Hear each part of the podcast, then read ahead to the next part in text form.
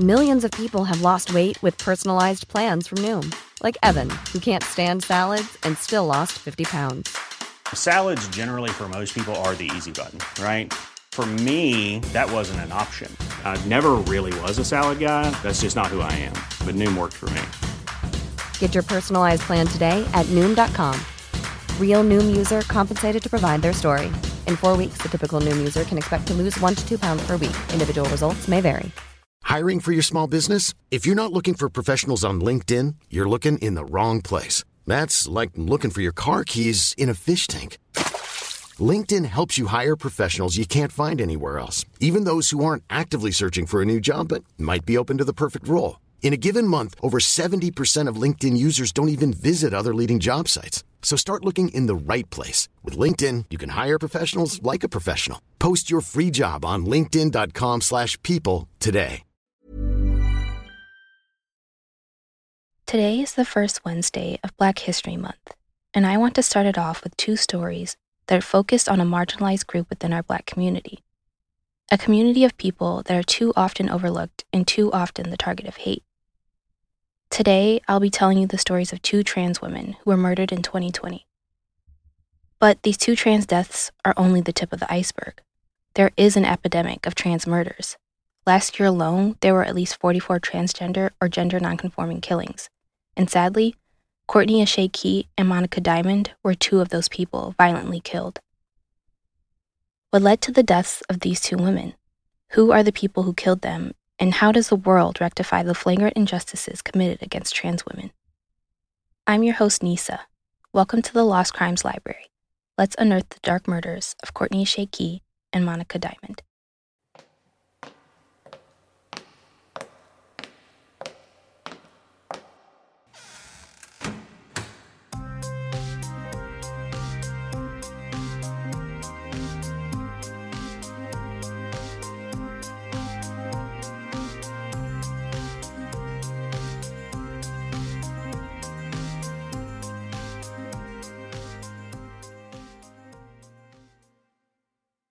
Our first story is about the death of a 25 year old trans woman on the south side of Chicago. Her name was Courtney Eshay Key. She was a part of Chicago's transgender community, and she was the head of a South Side Black led LGBTQ center. According to one of her close friends, Courtney spent most of her free time with her friends and mom. Although she wasn't a good cook, she was always ready to eat. According to another friend of hers, Courtney was girly. She loved to go shopping, and she would always get her nails and makeup done. Before she was killed, Courtney was working on getting her life back on track. According to her best friend, Nathaniel Porter, Courtney even thought about becoming a makeup artist. But unfortunately, Courtney's hopes and dreams were dashed on that Christmas day in Chicago. On Christmas Day, it seemed that Courtney Eshay Key vanished without a trace. You see, Courtney suddenly went radio silent. This worried her friends and family. According to her friends, Courtney was always texting with her friends and posting on her Facebook profile. In her friend group, they even shared their locations. So when they suddenly didn't hear from Courtney, they began to worry.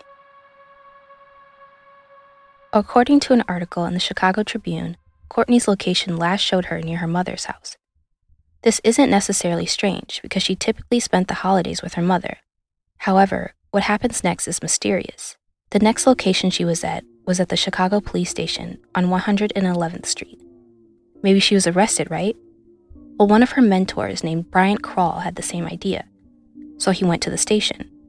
But when he arrives, they tell him that the lockup showed no record of Courtney ever being there. Not wanting to jump to the worst conclusion, Bryant Krall heads to a friend's house for Christmas dinner, then to sleep, with the hopes that Courtney will get in touch soon. But at midnight, a friend wakes him up from his sleep to alert him that Courtney was found dead.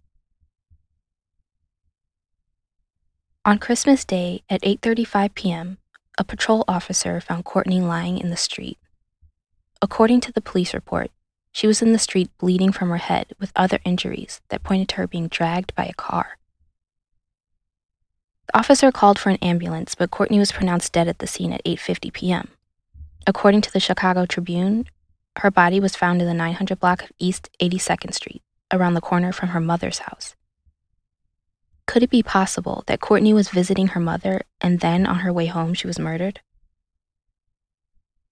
When police begin investigating, they end up finding a blood trail to an alley about a block away from where her body was found. In this alley, Courtney's purse and wig were found, and along with her personal effects, police found one 9mm shell casing on the ground. After Courtney's autopsy, it is concluded that she died from a gunshot wound to the head. With this discovery, the Cook County Medical Examiner's Office ruled her death a homicide. According to a Chicago Tribune article about her death, police sources say that the motive is unclear and that no one has been taken into custody. However, her friends and family believe that she was killed because she was trans. They believe that her death was a hate crime. And I can see why they would come to this conclusion. According to a Time article, quote, a rising number of transgender women of color have been killed in hate violence homicides, according to the National Coalition of Anti Violence Programs, which is coordinated by the Anti Violence Project. End quote. And in the same article, in 2017, 22 trans women were killed. In 2018, 26 transgender people suffered violent deaths in the US. In 2019, seven black transgender women were killed. And in 2020, according to the Human Rights Campaign, 44 transgender or nonconforming people were fatally shot or killed by other violent means. And this is just what is reported, because the HRC notes that the data collection about the murder of transgender people is often incomplete or unreliable because some deaths will not be reported and some victims may not be identified as transgender in the media. And when it comes to the killings of black trans women, the statistics are worse. According to Beverly Tillery, the executive director of the NYC Anti Violence Project, Black trans women are particularly vulnerable because they face multiple kinds of discrimination. In addition, they are more likely to be homeless, live in poverty, and participate in sex work compared to their counterparts. It's clear that the killing of trans individuals is a major issue in the city of Chicago. Last year in Chicago, Selena Reyes Hernandez was also shot to death in her home in Marquette Park. She was murdered by an 18 year old high school student who found out that she was transgender. Apparently, this 18 year old was charged with first degree murder, but not charged with the hate crime, despite allegedly confessing to investigators that he came back to shoot Selena upon discovering she was trans. With incidents like this occurring frequently in the trans community, it is easy to see how Courtney's friends and family are suspicious of her death. Her friends and family also begin to question how police were handling her case. Apparently, Courtney was identified as a male by Chicago police. In fact, Courtney's friend Bryant remembered seeing an alert on his phone about a person who was fatally shot. However, the alert read John Doe, so at the time he thought nothing of it. According to an article in the Chicago Tribune, Chicago police are expected to classify a victim based on their government issued ID.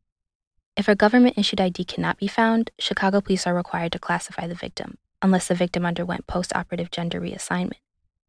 Chicago police do receive orders that they must refer to the pronouns and the name that an individual requests, regardless of what is on their government issued ID. However, this is the bare minimum law enforcement is doing to ensure that trans deaths are classified humanely. By correctly classifying a trans person's identity, it can help prevent anti transgender violence in the future. And by refusing to honor a trans person's pronouns during an investigation of their death, it is downplaying the epidemic of anti transgender violence. How can a problem be solved when it is still hidden in the dark?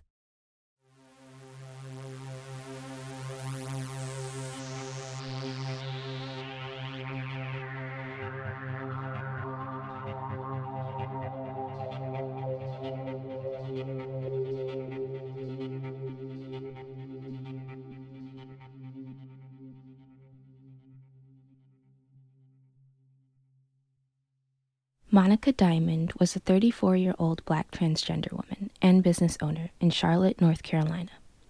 Monika seemed like the life of the party. She was a co owner and founder of an event promotion company and active in the Charlotte LGBTQ and nightlife community. And if her schedule wasn't already packed, she was also the co CEO of the International Mother of the Year pageantry system, a pageant that honors LGBTQ mothers. From my research, it is unclear what exactly Monika was up to on the day that she died. However, an article from WBTV reported that Monika was with a group of five to six people at a Days Inn on East Woodlawn Road at 4 a.m. on March 18, 2020. According to this article, medics were called to the area when one of the people in the group claimed to be having shortness of breath. Apparently, Monika was this person asking for help. And once the medics arrive and they assist Monica in the back of the ambulance, an ordinary medic response turns into a murder scene. According to police, the medic is caring for Monika in the back of the ambulance when Monika asks for her friend to come assist her. However, the medic denies Monika's friend, Prentice Bess, entry into the ambulance. After this encounter, police say that Prentice Bess left. But soon after leaving, Prentice returns, and this time, he doesn't take no for an answer. When he comes back to the ambulance where Monika is being treated, he shoots Monika several times. At this point, no medics or police were caught in the crossfire, but Monika was there, bleeding out, dying from multiple gunshot wounds. Although the medic tried to keep Monica alive, she ended up dying at the scene, right there in the ambulance. Prentice Bess was immediately taken into custody. Unfortunately, there's not a lot out there about this case. This could be because the case is relatively new, or it could be because police just don't want to release any information. Although this case seems shut and closed, I'm left with so many questions. Like, what was the killer's motive? What was Monika doing at that Days Inn? Also, why did Monika ask for her killer to join her in the ambulance? Were there any signs that Prentice Bess, a supposed friend of Monika, was intending to kill her? Why did Monika's friend turn on her? There's just still so much that is unclear about the circumstances of Monika's murder. But one thing that is clear is that just like many other black murder victims, the details of her case are sparse. And like many other cases with black murder victims at the center, Monika's story just becomes another statistic. When I'm researching cases, I'm often looking for the moment when things went wrong, when that person went missing or when that person was killed. But before all of this, I'm also looking for the story the story of who they were before everything went horribly wrong. And too often, I'm disappointed by my research. Cases like Maura Murray or Madeleine McCann get media attention, countless articles written about their lives before they went missing, articles meant to humanize them. The media becomes fully immersed in missing white girl syndrome. The truth is that there's nothing wrong with telling someone's story and writing article after article about their case, because undoubtedly this is a great way to get the victim's story out there and get the case solved. But another truth is that when only one demographic receives this attention, this care, and this compassion, it's simply unfair and it's systematically contributing to unsolved cases of missing and murdered black people. Courtney Key and Monika Diamond deserve the same attention, the same care, and the same compassion. And so do other missing and murdered black people. If anyone listening has any additional information about Monika Diamond's murder, you can call Homicide Detectives at 704 432 TIPS.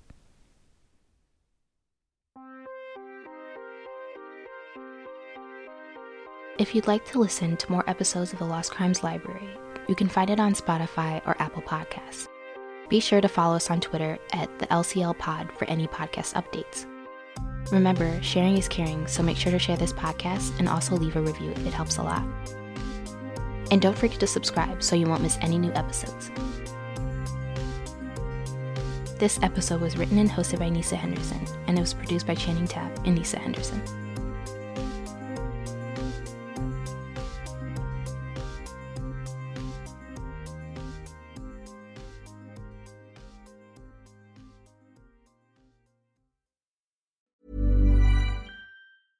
Hey, folks, I'm Marc Maron from the WTF Podcast, and this episode is brought to you by Kleenex Ultra Soft Tissues, your ally to help tackle your allergy symptoms this season. I love the change of seasons, but nobody loves pollen and all those other things floating in the air that make you sneeze during this nice weather. Kleenex Ultra Soft Tissues are hypoallergenic and allergist approved, so fight back against watery eyes and runny noses without worrying about irritating your skin. For this allergy season, grab Kleenex and face allergies head on.